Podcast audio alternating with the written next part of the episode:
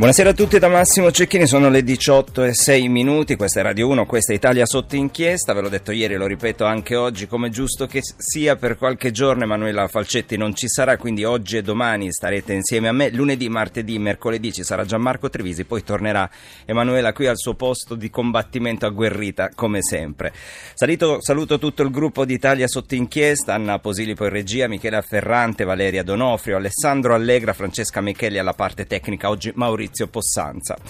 In questi giorni non ci sarà neanche Periscope, potete comunque interagire con noi e dire la vostra con i messaggi sms e whatsapp, il numero è tre tre cinque sei nove nove due nove quattro nove, ve lo ripeto tre tre cinque sei nove nove due nove quattro nove, questo è il numero per i messaggi di Radio uno.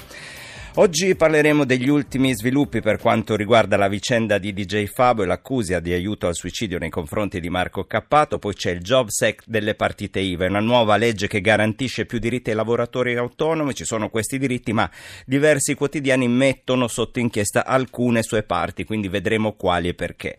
Poi parleremo di diritti e doveri dei cittadini per quanto riguarda i rifiuti e in chiusura un flash sui vaccini e anche su quando i medici possono rifiutarsi di fornire la loro prestazione.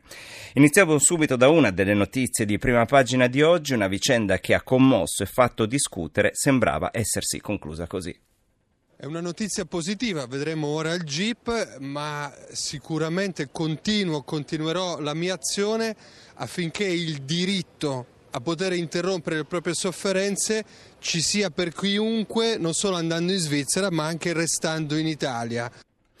Era il due maggio, eh, l'avete sentito, era Marco Cappato, il tesoriere dell'associazione Luca Coscioni, e rilasciava queste dichiarazioni.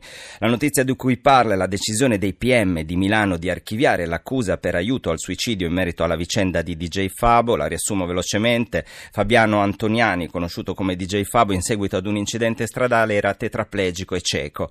Non c'erano speranze di miglioramento, ha chiesto di morire in una clinica svizzera dove il suicidio assistito è legale, aveva fatto anche appelli al Presidente della Repubblica qui in Italia, ma da noi tutto questo non è legale. Non potendo andarci da solo è stato accompagnato da Marco Cappato, che poi si è autodenunciato ai carabinieri di Milano proprio per averlo accompagnato per aiuto al suicidio. Il due maggio i P M hanno chiesto di archiviare l'accusa, quindi la non imputabilità, non c'era reato per loro, però oggi il G I P ha detto no, voglio vederci chiaro, facciamo una preudienza in luglio e quindi di questo parleremo, di questo e anche di tutta la vicenda con Rinaldo Romanelli, che è avvocato penalista, componente della Giunta dell'Unione delle Camere Penali. Avvocato, buonasera. Buonasera a tutti.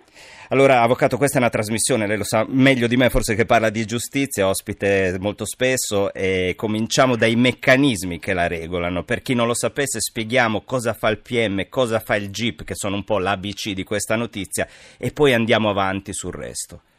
Allora, diciamo che il pubblico ministero, quando riceve una notizia di reato, la iscrive nel relativo registro, poi fa le indagini e gli approfondimenti che ritiene opportuno e alla fine di questa attività ha due alternative. Una, richiedere l'archiviazione del procedimento, e la richiede al giudice per le indagini preliminari, perché il pubblico ministero non può, diciamo, archiviare autonomamente, deve richiedere al giudice l'archiviazione. L'altra, esercita l'azione penale, quindi il procedimento, diciamo, prosegue per la sua via. Questo in estrema sintesi.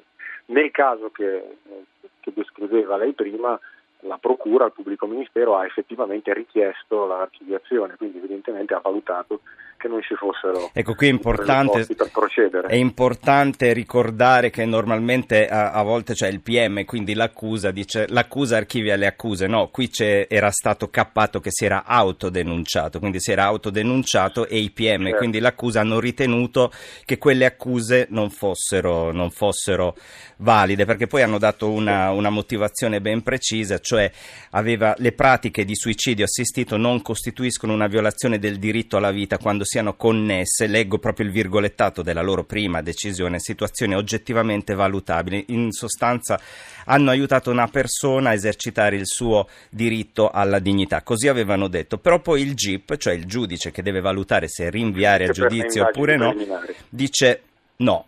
Allora, quindi a questo punto cosa succede? Ma più che dire no, diciamo che la, la norma prevede che eh, il giudice, se ritiene di accogliere l'archiviazione, eh, pronuncia con decreto l'archiviazione.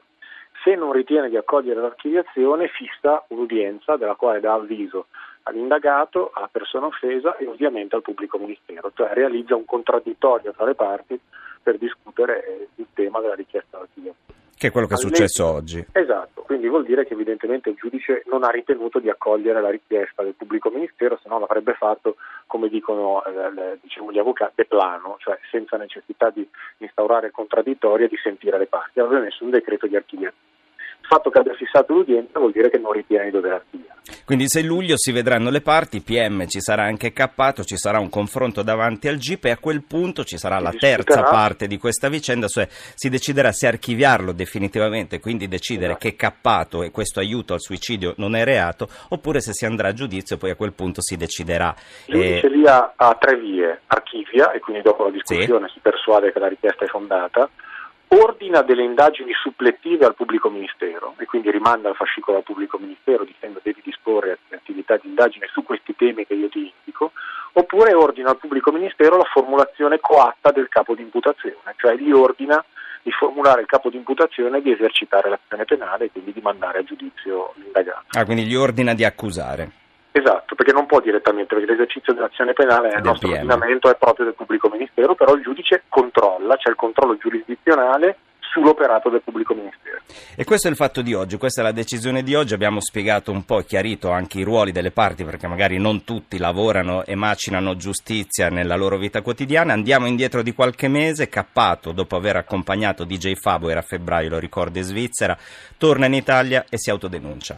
E racconterò quello che ho fatto, se mo- molto semplicemente, e come ho aiutato Fabo a ottenere l'assistenza medica alla morte volontaria. Credo che eh, lo Stato italiano si debba assumere una responsabilità, perché non è che la soluzione può essere che se tu hai diecimila euro e la condizione di trasportabilità vai in Svizzera, se tu invece stai inchiodato a un letto o non hai diecimila euro eh, devi subire o un suicidio nelle condizioni più terribili o una tortura di vita che non vorresti. Ecco, in questo caso il punto dibattuto è l'accusa di aiuto al suicidio. Lui dice se una persona ha la possibilità oltre, cioè, di muoversi oltre ai soldi, va in Svizzera in una clinica per il suicidio assistito che non è eutanasia, può farlo. Se invece lo accompagno io mi vengo accusato di aiuto al suicidio. Ecco, cosa comporta questa accusa quando scatta? Beh, è chiaro che la, la, la, la previsione dell'istigazione o aiuto al suicidio non è evidentemente pensata per questa ipotesi, no? È pensata per ipotesi sì, diverse, diverse nelle quali qualcuno determina un altro a suicidarsi oppure materialmente lo, lo, lo aiuta e, e, e quindi con questo, come dire, incide sul bene della vita al di fuori di ogni dinamica di controllo. Qui il tema è morale, è etico, è politico, è fatto in strutture assistite, quindi eh, diciamo eh, generalizzando, perché poi parlare dei casi giudiziari in concreto non è mai eh, corretto. Di Se noi qui parliamo di principi di giustizia, esatto. non parliamo di principio esatto. politico. A proposito, ricordo che c'è la legge sul biotestamento che è stata approvata alla Camera e ora dovrà andare al Senato, dove ci sono tutta una serie di misure. Ovviamente non si parla né di suicidio assistito esatto. né di eutanasia, però per, diciamo, mettere nero su bianco quelle che sono le, le regole per quanto riguarda l'accanimento terapeutico e esatto. la nutrizione forzata e via dicendo. Però questa è un'altra vicenda e ancora deve essere Eh, votate e diventare no, legge a tutti gli questo, effetti. Ma il tema è appunto politico, no? E anche questa forma, diciamo, di, di aiuto, eh, se vogliamo, probabilmente è anche inutile in senso pratico e anche in senso giuridico, cioè è in realtà una manifestazione che ha una finalità politica di riportare l'attenzione su un determinato tema, perché c'è chi ritiene che questo tema debba essere trattato in un certo modo e chi dall'altra parte ritiene di no. L'aiuto al suicidio deve essere, eh, nell'ipotesi del cinquecentottanta, io credo, al di fuori intanto di controlli eh, di questo genere, di strutture pubbliche autorizzate a farlo, e poi un aiuto pratico eh, che dia un contributo causale effettivo al fatto che una persona si possa suicidare. Io credo che D J Fabo non avesse bisogno di essere accompagnato, questa è la mia opinione, diciamo.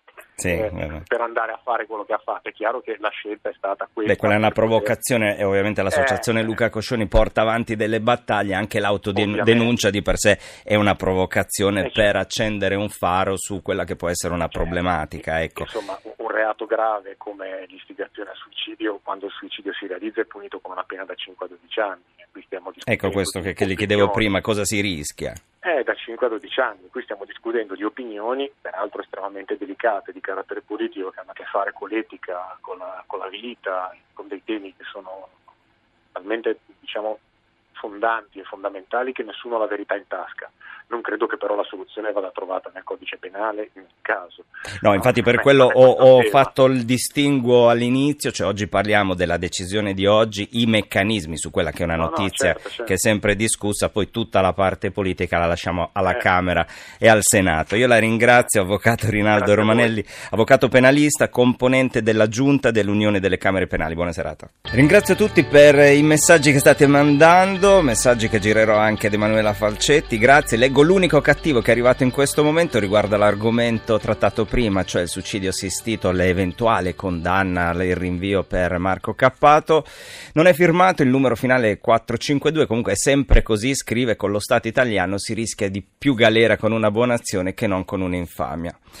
Allora, prossimo argomento lo introduciamo con alcuni titoli di giornale. Questo ad esempio è il Corriere della Sera: malattia, compensi e maternità, le nuove tutele del lavoro autonomo, diventa legge il Jobs Act delle partite I V A. E ancora la Repubblica: autonomi, c'è la legge, arrivano più tutela su maternità e malattia, per collaboratori e professionisti anche sgravi fiscali sulla formazione e un'indennità di disoccupazione. Avvenire: tutele, incentivi e lavoro agile, via il Jobs Act degli autonomi, la riforma che interessa due virgola cinque milioni di lavoratori e legge, maternità, copertura per malattia e diritto alla formazione. Poi il Fatto Quotidiano parla delle tutele azzoppate del Jobs Act per autonomi, occasione mancata, donne più ricattabili in caso di maternità e la disoccupazione che non c'è.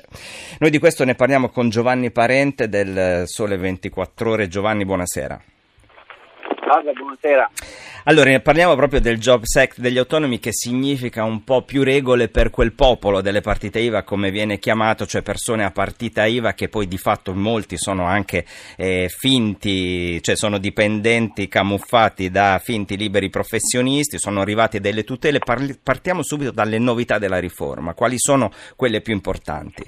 Beh, sicuramente, ehm, lo si diceva prima, tra le novità più importanti c'è quella di consentire Una, um, una maggiore tutela, ad esempio, anche uh, alle madri lavoratrici, per cui eh, viene riconosciuta l'indennità di maternità anche eh, senza uh, la concreta astensione dal lavoro.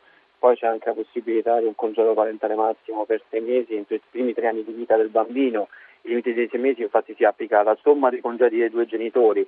Poi c'è la possibilità di una malattia domiciliare equiparata alla degenza ospedaliera, con un'indennità doppia e una durata massima di centottanta giorni, quindi diciamo che tutto un profilo legato a, eh, all'assistenza eh, di eh, chi è partita I V A, quindi cioè sia eh, parliamo dei professionisti di in, matrice ordinistica, cioè quelli iscritti agli ordini professionali, sia quelli che invece sono esclusivamente eh, dei freelance, eh, viene eh, decisamente estesa rispetto eh, a quella mh, a quella attuale.